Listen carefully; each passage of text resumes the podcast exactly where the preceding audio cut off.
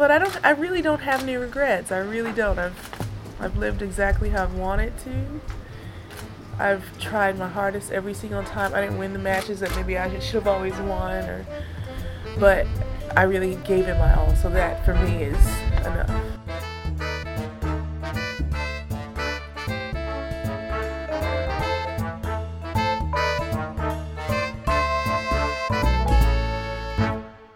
Everybody. Welcome back to the Body Serve. I'm Jonathan. And I'm James.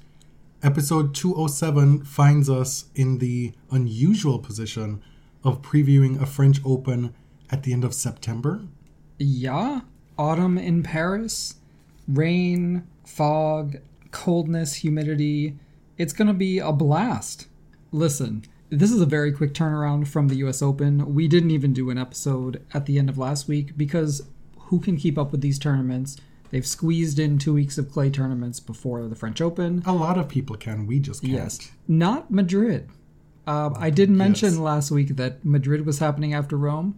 They say that the correction should be louder than the mistake. And I mean, I blew through that in about two seconds. So the correction is here, and it is now longer than the error. Well, when we first started getting feedback, and folks were like, very nicely, Very nicely. very nicely saying, well, you know, Madrid's actually not happening. You were like, how did you let that get to air? it's like, dude, that was your half of the episode that you edited. I, I could have caught it live. Clearly didn't have the bandwidth Hmm. for it then. Maybe I just wasn't listening to you. But that is you obvious. edited it. Uh, Madrid did not happen. No great loss, really. But now we are. Roland Garros starts on Sunday. This is the spot in the calendar, the general vicinity of the calendar that Bernard Giudicelli and the French Open plopped themselves at the start of this whole COVID fiasco. Yeah. Right? When we were wondering, will we be having any tennis this year? The French Open just announced. They took the choice upon themselves to just decide we're going to have this tournament in the fall regardless. Not going to collaborate with the other three slams, not going to talk to the ITF, not going to have any consideration for the tournaments that would have been scheduled around this time. This is our time. We're not going to talk to Roger about Laver Cup either. And now they're here, and France is having, sadly, a resurgence of COVID cases. And Paris is not in a good spot to be hosting this tournament.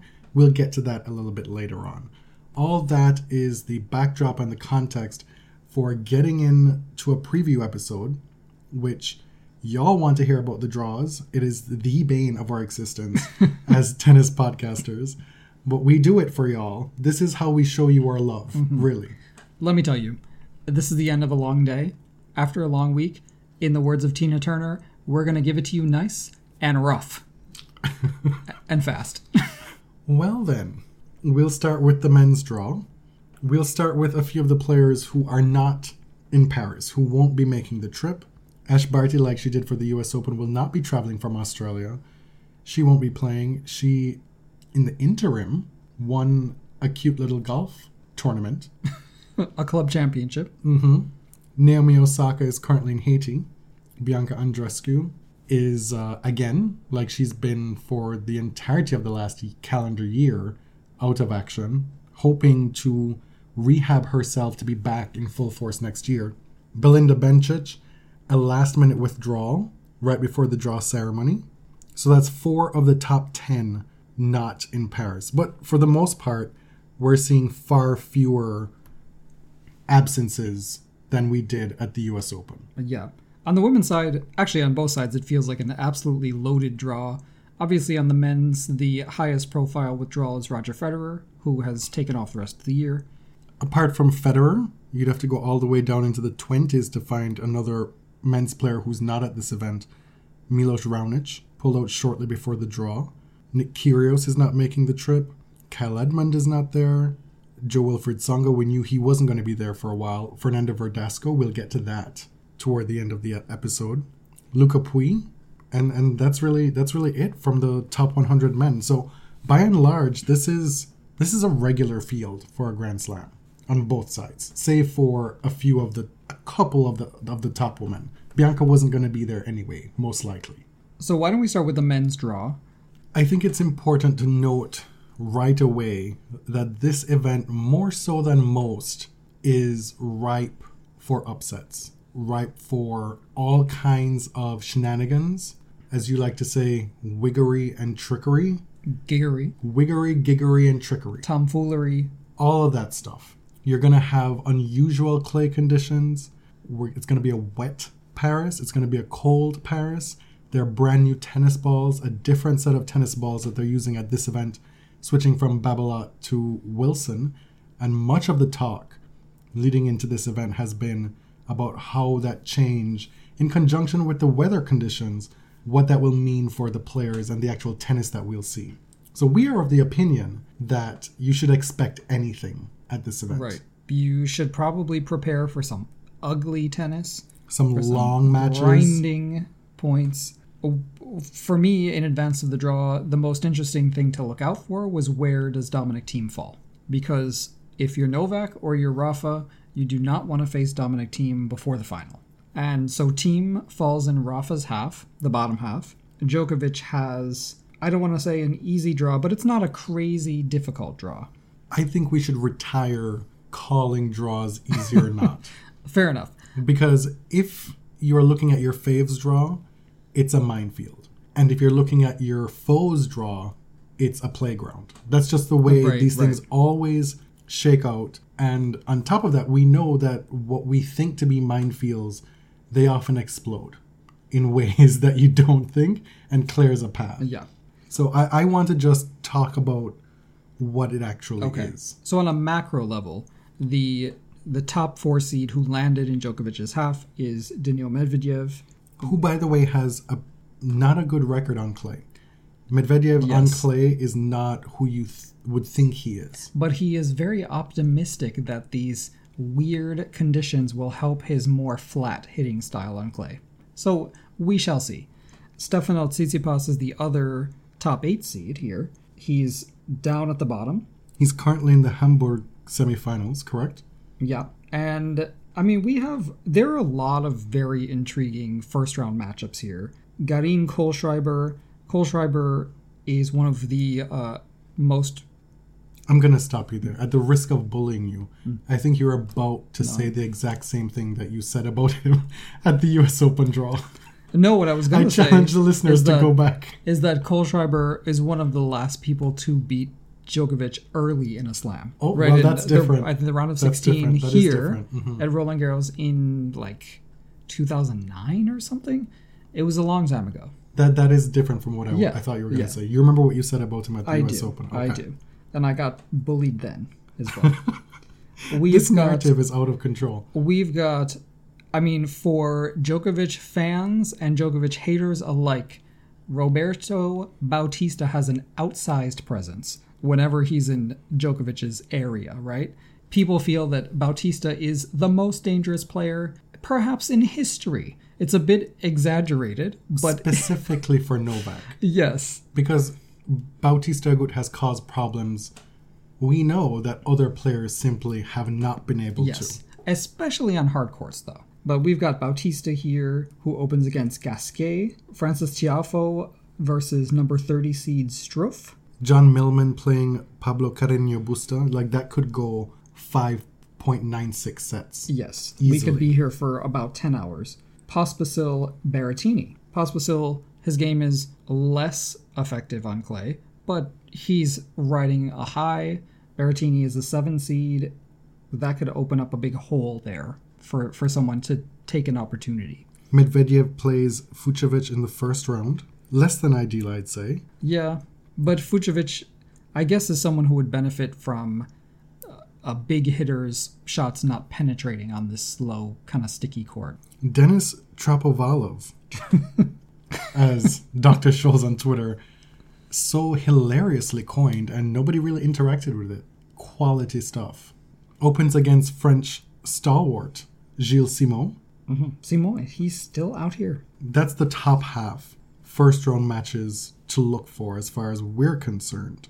Let's go as far as the round of 16s because that's typically where we pick up with our mid tournament episode when it comes to these slams. Yeah. So let's not, we're not going to do predictions as to who's going to win. We're just going to s- tell you what that looks like. Novak, according to the seeds, would play Karen Khachanov in the round of 16, Or Christian Garin. who was today uh, bemused, bewitched, bewildered, And most of all, bothered. by- very much bothered by an underhand, underarm serve by Alexander Bublik.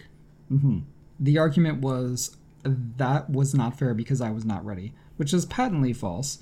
It is fair and, in my opinion, a little bit trashy, but it is fair. It's within the rules. You hate the underarm I do. serve. And I'm tired, like, we have taken the official position that, well, it's within the rules and it's a good tactic, which I don't disagree with either Who of those we? things. Us or the this tennis podcast, discourse? And tennis in general, I think. T- very tenuously, you've agreed to that. really because it, sure like it's it's a good tactic tactic i just think it's kind of tacky Listen, I've worked through my issues with Mm. the buttoned up, puritanical nature of my cricket upbringing, and I challenge you to do the same with your conception of tennis. i think it's because i'm naturally a contrarian so now that everybody is like oh it's a great strategy da da da now i want to be against it it's just me it's just my you were never in favor of inclination it. You were never in favor of Um, it. and also, I don't understand why commentators and journalists are obsessed with return positioning. It's like the only tactical thing that certain commentators talk about. It's like the only thing they notice, and then they they fixate. Like, do I care where Dominic Thiem stands to return serve? I don't. I really don't. And only talk about it when it's pertinent. During the US Open, it was spoken about constantly as he won over and over and over. Like, why is it interesting? I'm gonna write an essay one day about how it's bound up in masculinity, but I haven't gotten there. I haven't Oh, connected all I the dots see. yet. Uh, what? you may need. And I'm not going to right now. need a magnifying glass to find some of those dots. All right, back to the draw. In the the round of 16, we could see Bautista versus Berrettini. Bautista, if he won, could face Novak in the quarterfinals. So that would be the matchup that Novak detractors are like licking their lips about. which I think would be foolhardy on clay. Uh, yeah. Novak is easily, in the last 10 years, the second best player in clay. The what? Ten? Well, Last yeah, I 10 guess years. so. Dominic Thiem has been chipping away at that the last few years. You could say he is number two now, currently, based on the last couple years. Mm-hmm. But cumulatively, over the last 10 years, Novak Djokovic is squarely number two behind Rafa on clay. Mm-hmm. And when you consider the the gulf between Roberto's performance on clay compared to hard courts, I don't see this as a big threat the way I would if it were hard courts. And we saw that this was a potentiality at the U.S. Open that did not happen. Right. So like it, it's a long road before we get to that. Now, Novak is the Rome champion from last week. He was never truly called upon to play his best tennis. And this is, you know, this is how you become Novak Djokovic. You don't have to play your best tennis to summon what you need to at, at critical moments in matches. And that, see, that to me is scarier than dominating the field. You know, the conditions weren't great. He probably wasn't feeling his best. And we saw it at the US Open. He wasn't playing his best. He was struggling with the neck. Mm-hmm. But he's the kind of player who, like, that doesn't really matter. Like, form coming in, That said, these are the types of conditions you throw in a bit of wind with the cold, with the rain. If, you know, perhaps the roof isn't closed, maybe he thinks the roof should be closed, but it won't be closed. Oh. There are a lot of outside factors, weather and otherwise, that could weave their way into his psyche and shift his wig a little bit. Yes, and the non-tennis media will be watching him for any behavioral misstep, because you know he got a code violation for profanity. The non think the in Rome. non tennis media? Yes, be, you know because now his profile has expanded further because of this default from Roland Garros. The the non-traditional tennis media is picking up on the little things that he does and sort of is taking it out of context because it was a news story so recently. In the uh, second quarter here, in the round of 16, we could see Medvedev and Ruby. We could, below that, we could see Dennis uh, Chapeau Music versus Tsitsipas. So that is a loaded quarter of youngsters on the come up and players who played well at the US Open. Something we've seen upon resumption is that we should trust what we've seen in the lead up on surfaces to these big events. Those, generally speaking, who played well leading up to the US Open played well at the US Open. Those who've played well on clay leading up to the French Open, we should probably expect them to play well. As it turns out, Denis Shapovalov is one of the only ones on either tour who've done both, making the semifinals of Rome, coming very close to making that final before Diego Schwartzman uh, nabbed him, nipped him, tripped him, trapped him at the end of that match. Yeah. Uh, Ruby is in the semifinals of Hamburg. So is Tsitsipas currently. Tsitsipas, in a quick turnaround from that debacle at the US Open, we won't know if he's put that behind him until he finds himself in this situation again. Good for him, potentially a good opportunity to get right back out there less than a month. Yeah. To sort of get that taste out of his mouth. Yeah, otherwise he'd have sat there with it throughout the entire off season leading into Australia. Hmm. Now, if he's able to, to get this monkey off his back that had such a short visit, like a short visit. this was not a, a long term hmm. stay, then he can start the year afresh, and this narrative won't have to follow him really. Yeah. So in the semifinals, the seeds would be Novak versus Medvedev or Tsitsipas, who is number five. I would look out for Krajinovic, who has played some great tennis over the past few weeks, who has to play Stefanos in the third round. So that could be a test of whether that monkey is off his back. I do want to shout out Liam Broady, who qualified for the French Open for the first time in his career and collapsed on the court on his back. Really, really happy about it. He's going to get to play Jiri Vesely in the first round. So that is what? That's the first half, the top half of the men's draw. We have three more halves total to do. We are trying to fly through this episode as quickly as we I can. I told you, nice and rough. So, Monfils Bublik is an intriguing first round to me. Bublik, who hoodwinked Garin with an underhanded serve today. and who likes to do this. Now he gets to stunt on everybody on a French Open show court. Right. We have just below that, we have Emilio Gomez from Ecuador, who qualified. He is the son of 1990 Roland Garros champion Andres Gomez. That is cool. We have, uh, there's another son of a Grand Slam winner Hmm, in Mr. this Korda. half, Sebastian Korda. We have Mr. Drip Drop Corentin Moutet. I only mentioned him because of because of Drip Down. The, I keep wanting to say like drip drop from from Empire from Empire. the first yeah, season of that Empire. was actually remember? a pretty cool song. Drip drop, drip drip drip drop. Are you saying that uh, the Chapeau music song is not a good song? we'll we'll get to that. We'll let you all be. It judge. has some interesting lyrics. It gives us some insight into potential other careers that Dennis might have wanted to pursue had he not become a successful tennis player. He's talking ad nauseum about race car driving, It's a metaphor. tapping on the gas and then making a pass. You wouldn't understand because you're not an MC. Apparently so. Uh, it. You asked me if it was good. I think it was insightful. This bottom half is headlined by the potential Nadal Thiem semifinal, but there's a lot of other interesting stuff going on here. Stan Wawrinka and Andy Murray are drawn to face each other in the first round, which is absolutely crazy.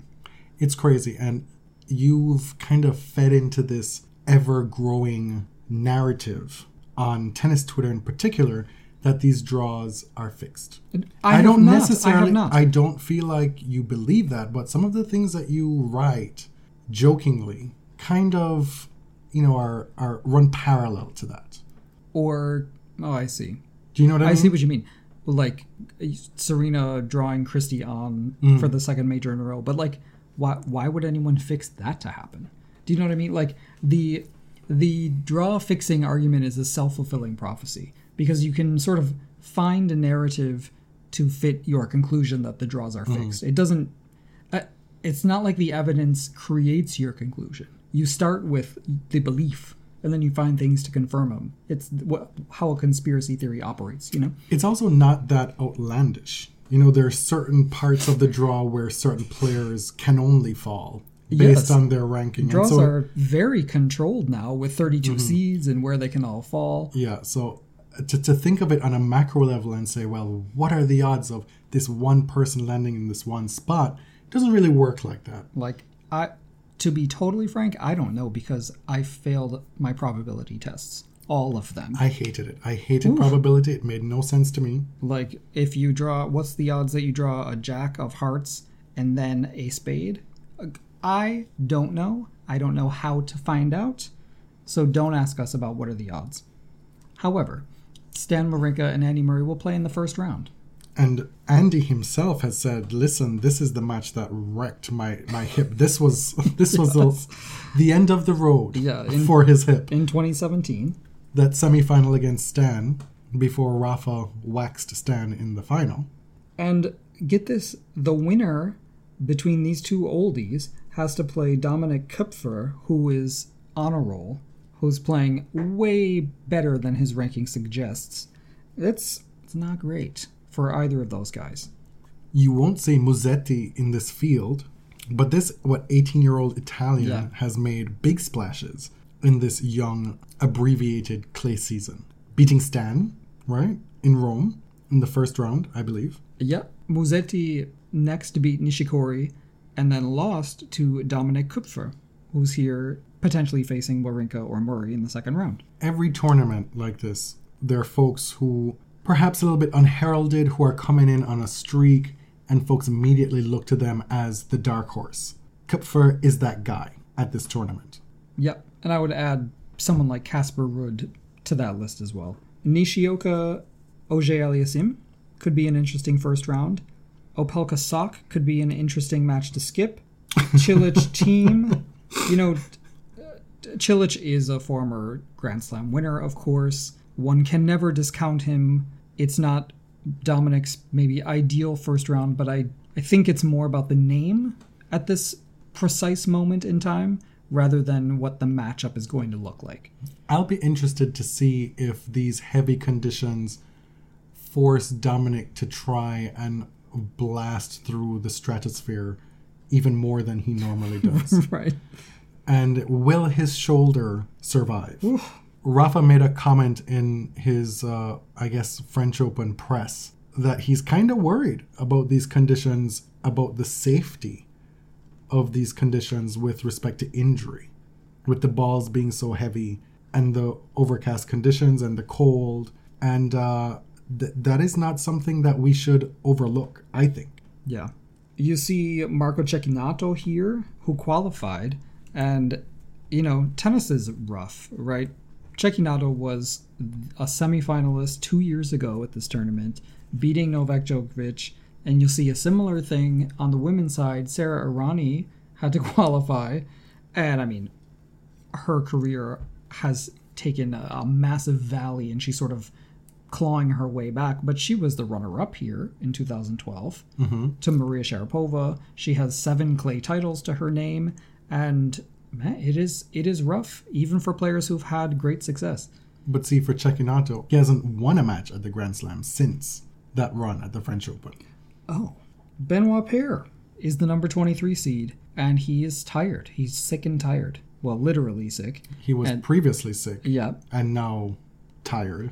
the tantrums have gotten a little bit much. Benoit has been a lot of people's hipster fave in tennis for a while. There's lit- there's literally nothing in tennis that annoys me more than tennis hipster fandom. it is so tiresome. I think there's room for all types of fandom. Uh, I'm trying to be the diplomat here because there could be a lot of people listening who who really like Benoit. But Benoit has been throwing a lot of tantrum recently. He's annoyed with the protocols, with the isolation, all that. And like, okay, but nobody is forcing you to be here. All of this, it's a lot just to lose in the first round. Do you remember when Trixie Mattel said, This is a lot of emotion for safe? That's what this is. Just turn it down. Um, Jannik Sinner faces David Goffin in the first round. That is rough. These young Italian guys are out here. mhm. They have a bright future. We could be seeing the back of the Fognini era so soon. It may have already Yes. happened. And this this generation of Italian men will probably outshine his generation by quite a bit. Absolutely. that would be my guess. And I do like, you know, they're prompted often to talk about the really the Italian women's dream team that won Fed Cup titles, that that Pennetta, Schiavone, Vinci, Errani. Errani era, which was such a boon for Italian tennis. And so I appreciate that a lot of these young men talk about how they grew up watching these women play. Mm-hmm. It's cool. Sinner seems to have his head screwed on real good, not trying to get too ahead of himself. Yeah. Dan Evans versus Nishikori. Poor K. He's really had a rough go of it. He's had COVID. He's not playing his best. This is just sort of rebuilding time. That's that's a tough out in the 1st mm-hmm. round. Round of 16s, Monfils would play Schwartzman. Wawrinka, should he get there, should he get past Andy Murray, should he get past Nishioka or Ogier Sim in the third round, he would play Dominic Thiem in the fourth round. So that quarter, Monfils, Schwartzman, Wawrinka, Thiem. Cute. It's cute, right? It's great. I, Schwartzman, the runner-up in Rome. Casper Ruud could be Dominic Thiem's third round opponent. I know you said we don't want to do difficult draws or easy draws, but Thiem has not been given a cupcake here. It's this is tough. It has a lot of dangerous clay floaters. The Thiem Cilic thing, if Dominic Thiem is playing even 50% of his best on clay, that's not a thing. Yeah, but I'm It's talking about. Casper Ruud, uh, possibly Stan, Diego Schwartzman in the quarterfinals. I'm just saying, it's not impossible, but it, it's it could have been much easier. He's a U.S. Open champion now. Yes. He's a big boy with lots of air miles, lots of frequent flyer miles. He can handle it. Fourth quarter, Alexander Zverev is. Oh, we didn't even mention his name yet. Number six seed could face Goffin Or Jannik Sinner. or Sinner or Paire, technically. Uh, he just made a joke that he's losing in the first round. The seed drawn to face Rafa in the round of 16 is Fabio Fognini, but it also could be John Isner. I've seen a lot of Rafa fans big mad about his draw. I mean, it, it, it is what it is. Rafa on a regular French Open surface under regular conditions probably wouldn't be too. His fans probably wouldn't be too worried about this setup. Yeah. I mean, you get to the semifinals, you have to expect to at least play somebody tough, and it might be Dominic Thiem. That's what you get. It's not the end of the world, right? If you get to the mm. semifinals as Rafa Nadal at the French Open, you're ready. You're you're there. Right. Are you willing or wanting to make a, a winner on the men's side? No. I'm not making a single prediction. Not one. No. Why? Because, I mean, there's so many unknowns in this tournament. It remains to be seen if it will even finish. Okay. The women's draw. I think for the first time in a while, the number one seed is the presumptive favorite. You've jinxed her. I know. You've just jinxed her. For the first time in a while, we have a clear favorite at a Grand Slam tournament. Simona Halep just won Rome. She's on a big winning streak. You could have made the argument that Naomi Osaka would have been a big favorite in this position. Well, she hmm. wasn't number one, but, Clay. a runaway favorite for the U.S. Open. Oh, but oh. she was injured coming Right. into it. That threw a wrench into that. This one, Simona had a cute run of the mill, boom, boom, boom. I am that woman at the Rome tournament. Taking care of business, as they say, winning her 22nd career title. She's a two time slam champion.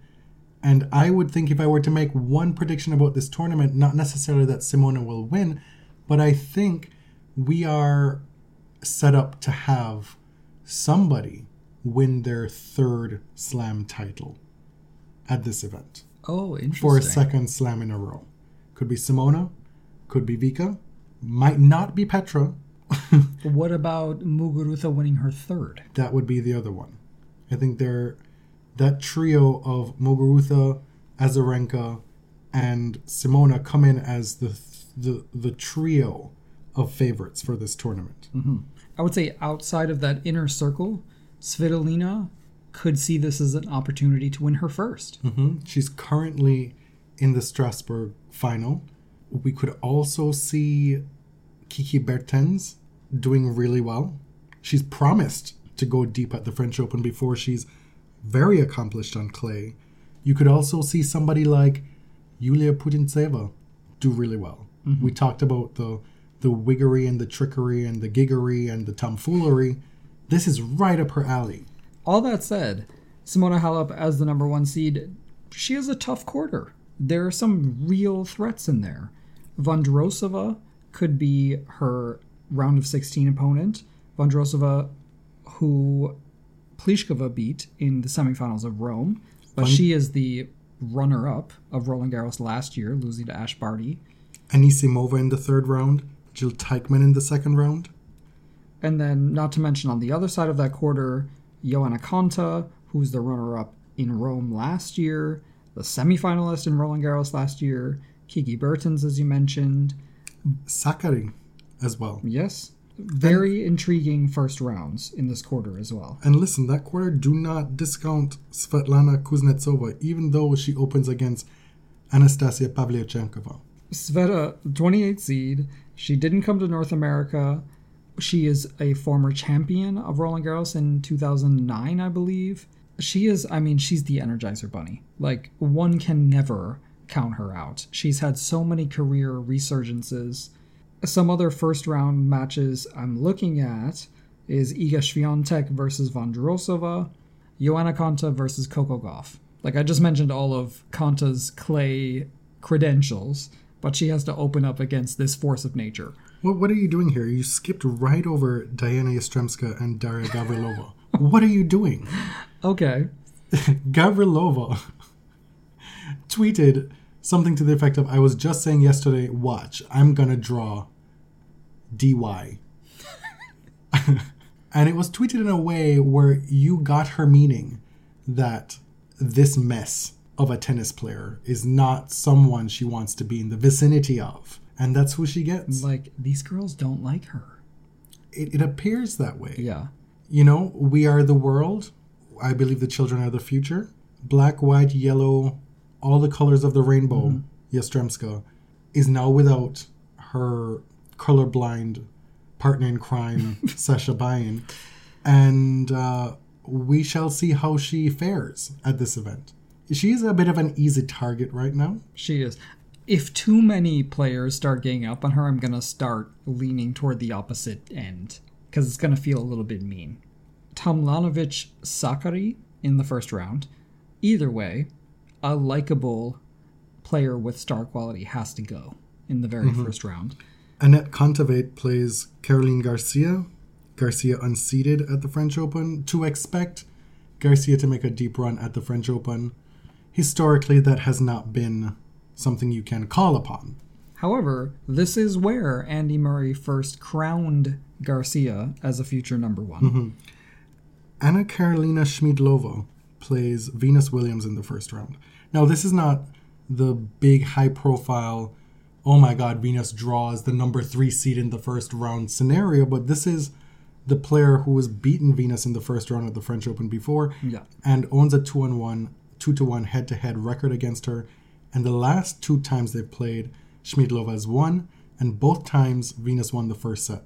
So we, uh, I don't know. I don't, I don't want to say we. I want to say I at this point do not have high hopes for for Venus at this tournament. I admire her fortitude and try heartedness. Stick to itness. Yes, she's been in Europe longer than most of these folks who played the U.S. Open. Partly because she lost in the first round of the U.S. Open, but still, like she's been putting in the work. Cold conditions, heavy conditions. I, I can't see this being a recipe for success for Venus. I've seen a lot of Venus fans so relieved that she's not facing a seed in the first round. If Venus gets through that match, look who's there in the second round. Victoria Azarenka. She could play Azarenka for the third time in what, six weeks? Mm-hmm. in Kentucky, Venus played Vika there and blitzed her. That precipitated Vika's rise back into the top 15 of the WTA Tour. You say blitz, we could say bless. Uh, they played again in Rome, and Vika won. Vika was up big in that first set, and Venus kept clawing back, clawing back.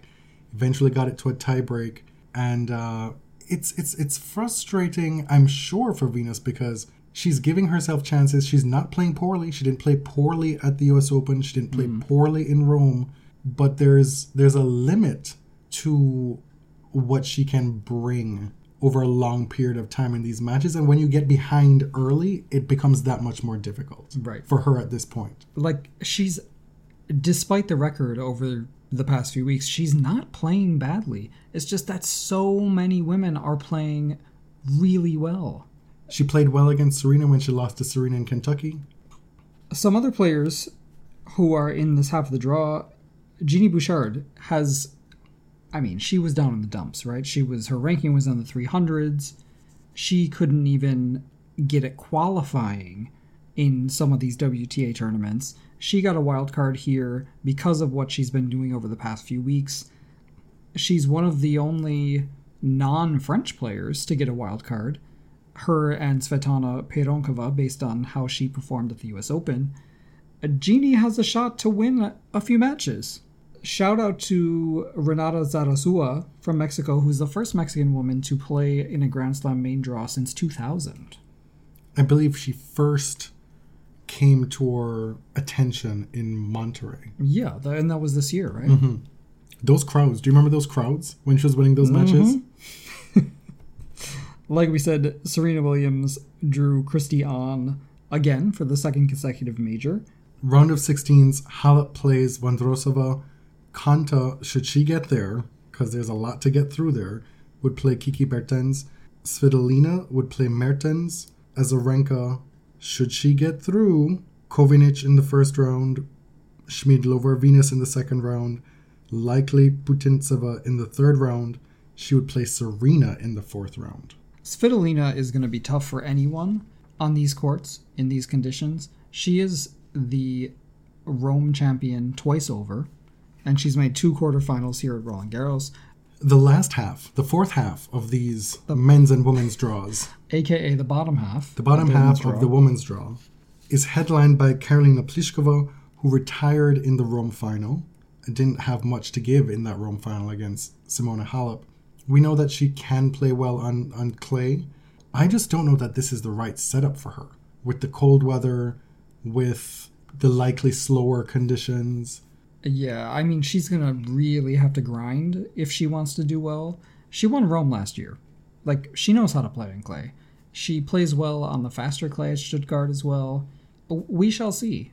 Her condition in Rome wasn't great. The injury is concerning this close to a Grand Slam. So it's it's really hard to know what to expect mm-hmm. there. This is just a different kind of clay. Yeah. I think we have to accept that. Oh, yeah. Sabalenka at the top of that bottom half. She would play Muguruza in the round of 16s. Rybakina would play Kenin in the round of 16. Kvitova with either Keys or Kerber. And Petra Martic, who is, to my mind, always a dark horse on clay, wherever she goes. Even though she's the number 13 seed. She's one to watch. And then Karolina Pliskova. So Martic Pliskova to round out the draw in the round of 16s. First round matches to look at Sabalenka, Jessica Pegula. I'd watch that. Monica Niculescu against Danielle Collins. Collins being potentially annoyed at some of the uh, wizardry on court. uh, there could be a, a fair few yells from Danielle on that court. Yeah. Hibino versus Kostyuk. Now Hibino reached the semifinals in Strasbourg this week. Kostyuk is a young player who frustrated the hell out of Naomi Osaka at the US Open this year. There were two matches on the women's draw that I wrote LOL beside in the first round. The first one being Daria Gavrilova against Diana Yastremska, and the second one is Laura Siegemund against Kristina Mladenovic. Mm-hmm. Mostly for the mess potential. Well, yeah, that's that's what else are we here for? Siegemund, of course, is coming off of a doubles victory at the US Open. Yulia Görges versus Alison Riske. You say, of course, like people are supposed to remember. What? Like people are supposed to remember that. Somebody, I saw somebody tweet why did I just Google the winner of the US Open on the men's side? And then I was like, yeah, why did you? And it's like, well, well, Well- who was it? And then I was like, shit. R- Oh, I know. And then it took me like five to 10 seconds. This is so condensed what's going on in tennis that Yeah. who can pay attention? No disrespect to doubles. So for me, I'm looking out for Muguruza, Rybakina, who's in the final of Strasbourg right now, but who could face Fiona Ferro in the second round. Ferro, I feel, is poised for a big breakout at a Grand Slam tournament because of her success this year. Sofia Kenin has, uh, you know, floundering may be too rough of a word during pandemic year, but has not found her best tennis recently. Something to watch with this event how much of an impact will it make on the French players not having that many fans there? I mean, for a lot of the French players, they seem to suffer with fans there. It could be uh, beneficial. Who knows? Jelena Ostapenko gets Madison Brengle in the first round. Uh, We should have mentioned facing Pliskova in the first round is Mayar Sherif, the first Egyptian woman to play in a Grand Slam main draw, and with her qualifying win, became the first Egyptian woman to win a match at all at a Grand Slam tournament. From this half, you're definitely looking at, to my mind, Muguruza, Sabalenka, Rybakina, Martic. Mm-hmm. That's who I'm looking at. but it could be somebody could have a huge opportunity in that fourth quarter. Mm-hmm. It could be someone like Ann Kerber.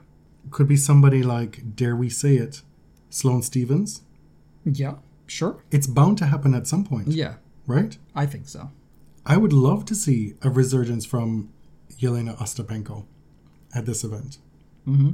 I know I said I wasn't going to talk about tough draws, but I, I saw Muguruza tweet something about what her bubble life was currently, and she was doing all kinds of ridiculous physical activity, and she looked ready AF in that video. And then you look at this draw, and then you see that she potentially gets Kuzmova or Kristyna Pliskova in the second round, and then Jennifer Brady in the third round, and then Sabalenka in the fourth round.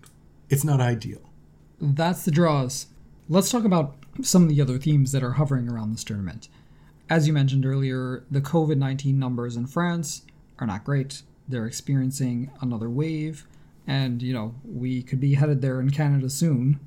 The French Open wanted to have, what, 20 something thousand fans per day at this Yeah. event, and that was just outrageous by any standard.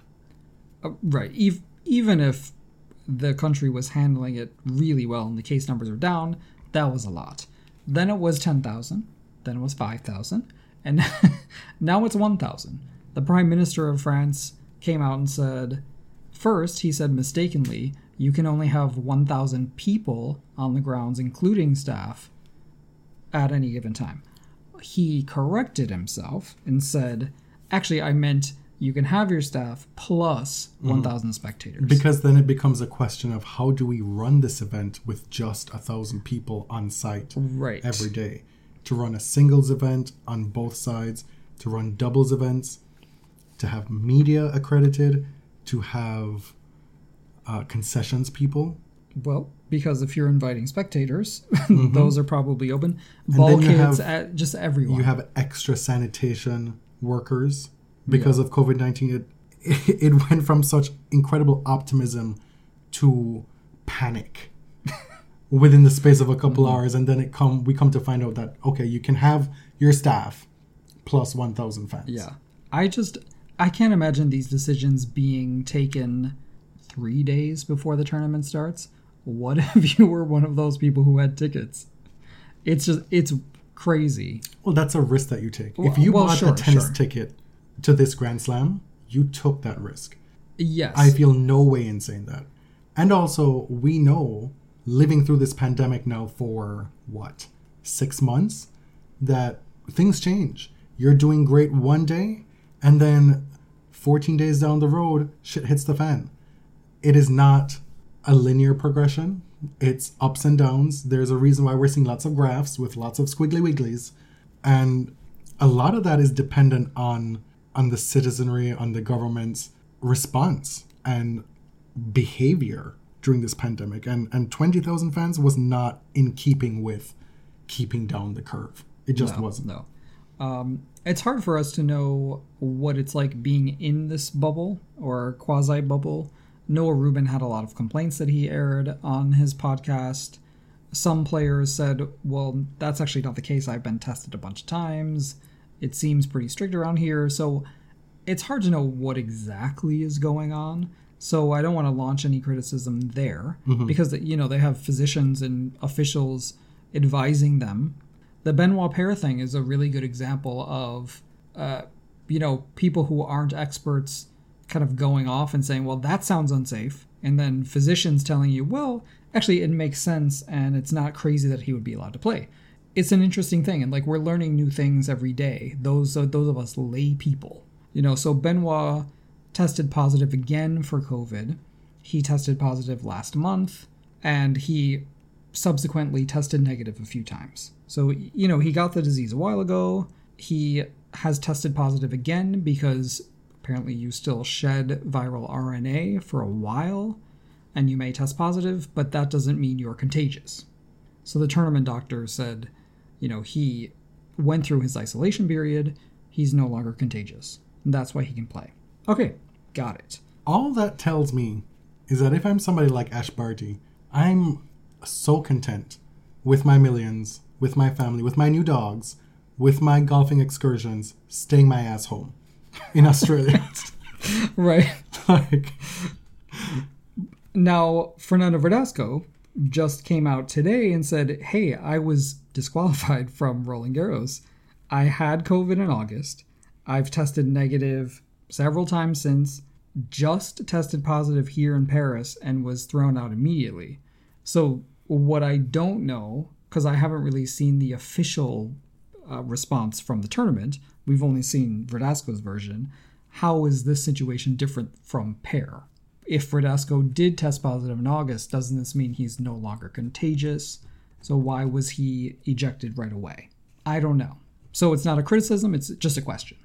at the US Open, we got the narratives of moms. That was an enduring narrative.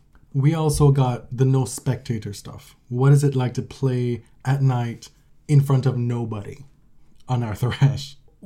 In the absence of so many other things at these makeshift Grand Slams, with so many external factors affecting what's going on on court, the commentariat is going to latch on, as they always do, but even more so now, to a few things. This much is clear.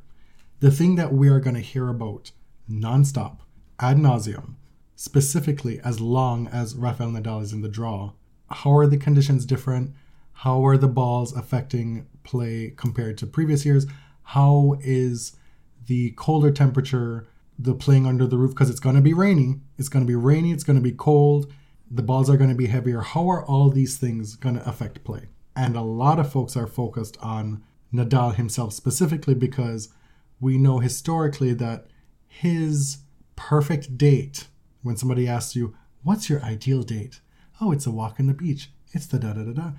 It's an 80 degree day, no humidity, no wind, a lightly dusted Philippe Chatrier, where his ball can get as many revolutions as possible and bounce as high in whichever direction he so chooses. Right? That, that's Rafa's ideal. This change in equipment and condition now brings into question will we see anything remotely close to peak Rafa on clay? And that, that's going to be a narrative for the first week at least of this tournament. And should it get to the back end where Rafa has to play Thiem or Djokovic, the way we conceive of those matchups previously may not be what we see in effect this time mm. around. It's just a different beast this tournament. Tennis players and all elite athletes are superstitious and they're sensitive to minor changes in climate, equipment, balls, all these things. Rafa tends to focus in on the ball. Like if, you know, if a tournament changes the ball, he's the first one to notice and he's the first one to vocalize about it. He's not happy about this ball change to Wilson. So Wilson is going to get a lot of uh, PR over these next two weeks, and it may not be good. It's not like Rafa called a press conference to announce his displeasure. No, he did his media no. availability, and obviously he was asked about it. Yes. Rafa's going to give you his thoughts on it. It directly affects him as far as he's concerned. Mm-hmm. What's going to happen is that folks are going to have trouble generating pace. We saw some of this in Rome last week. It was not pretty tennis. The courts in Rome were chuffed up a bit to begin with. Well, that's sort of standard. It was. uh, there were some trashy courts Mm-hmm. in Rome. So we just hope that this doesn't present too much terrible tennis. But we expect it, to, to be frank. We got a question from Dennis TMDC asking if the $1 contract only happened now, who among the current players would comprise the nine? Who would be the BJK equivalent? This question comes against the backdrop of the celebration of the 50th anniversary of the original nine this past week, when these nine players signed contracts with Gladys Heldman, in effect creating the Virginia Slims Tour, which would later morph into the WTA Tour. The birth of women's tennis Yep. in in this modern era. It's an interesting question because there are a few women's tennis players who have been politically active for a while, but I feel it's difficult to answer because that historical moment sort of produce the people who were necessary for that change, right? Mm-hmm. Like Billie Jean King exists in that era. in the way that this period, this this time, kind of necessarily created Naomi Osaka's activism, specifically in support of the Black Lives Matter movement and combating racism in America. because for for a lot of women tennis players it probably feels like the job is done as far as tennis goes right? Their concerns may be bigger than tennis. And i think it's much easier in 2020 to be individualistic to be inward looking there are i feel more impediments to collective organizing if you're a successful professional athlete. Basically you have money and you have privilege to sort of make those things feel unnecessary. I think it's important to to focus on what you said. It, it's it's too hard for me to to conceptualize who these players would be w- with respect to starting a women's tour because we have a women's tour. Mm-hmm. But we we don't really know who would step up until it becomes necessary to step up. And you know, the people who have been vocal about things bigger than tennis, Coco, Venus and Serena, Naomi, Naomi, Vika, Sloane, Vika, Those would the probably obvious be choices. the good candidates. Christian, But I would Nicole Gibbs. I think what we're seeing is that we're seeing a lot of North American players. Right. Well, I would look a little bit deeper in the rankings and see who are the players who would truly benefit from a more equitable sharing out. A bit of levity to end the episode. Firstly, mess. Repeated mess, recurring mess. A sequel that we did not need, starring Nick Kyrgios and Boris Becker. Boris Becker, who, as always, is impervious to his impending financial doom, current financial doom, impending litigation, potential prison time, what have you. Truly, the only person who needs attention more than Nick Kyrgios is Boris Becker. So Boris ordered some attention and he got it. He Nick Kyrgios posted a picture of himself on a tennis court with the caption "A different breed" on Instagram, and Boris, totally unprovoked, comments, "In your dreams." Like Boris Becker is 52 years old.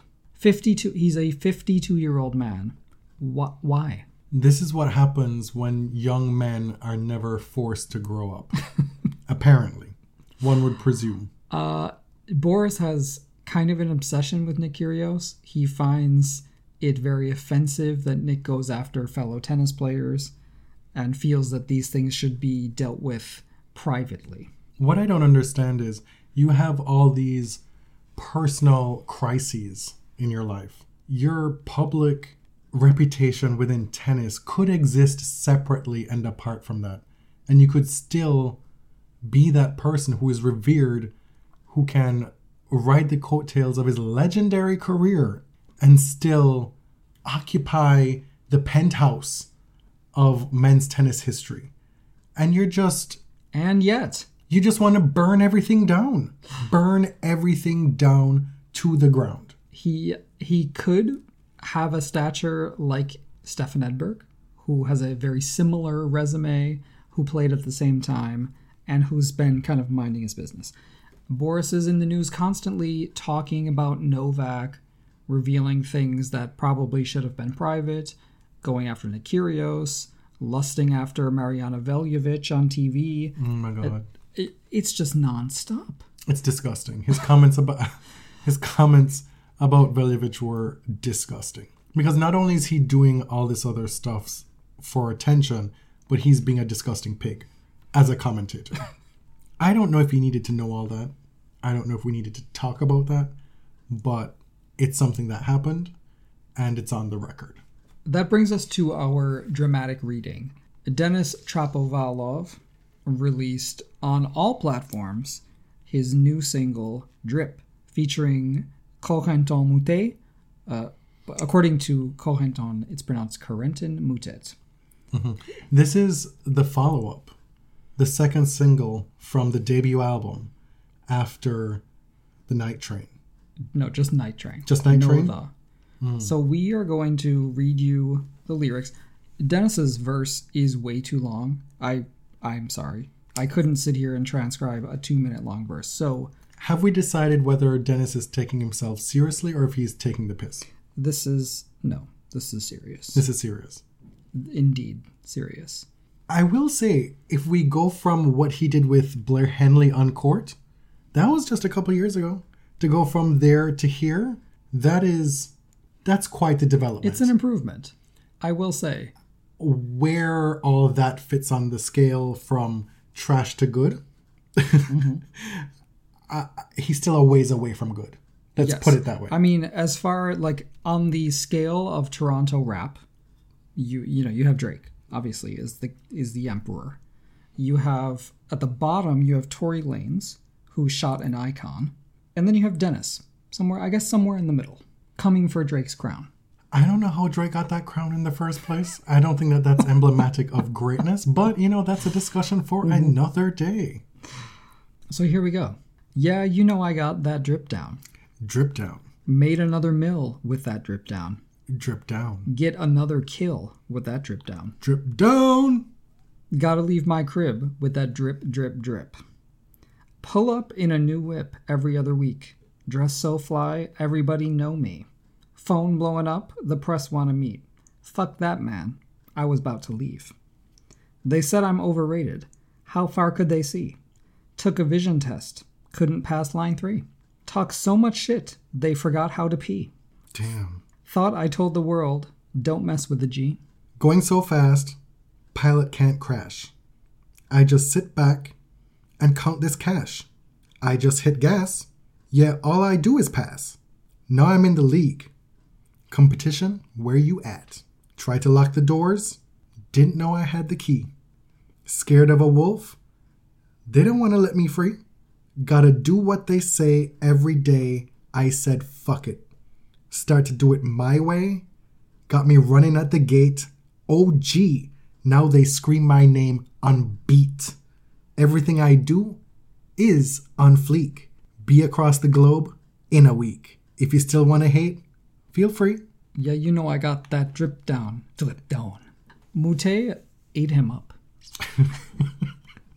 he like he really did. Like he's actually kind of good.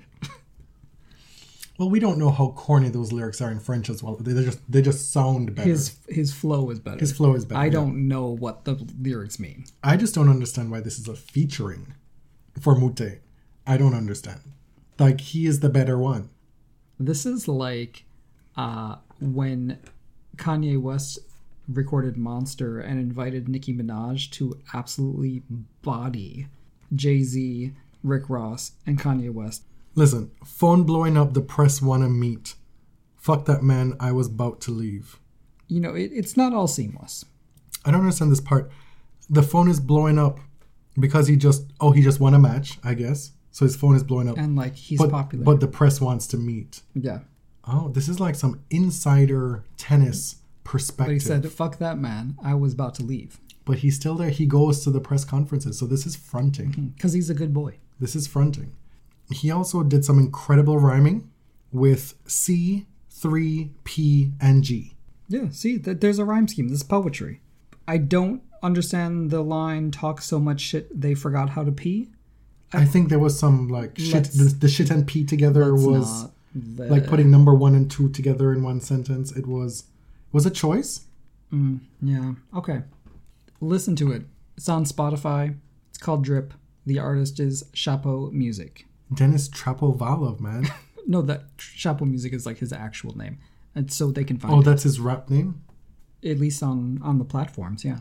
Oh, So anyway, listen. Uh, li- like if this guy wants to have fun, have fun. But the moment it it it starts to take itself too seriously, then you're asking us to take it seriously as well. And then we just got to be real about it. I mean, tennis players should have outside interests. We dealt with Serena's acting career. Come on. Like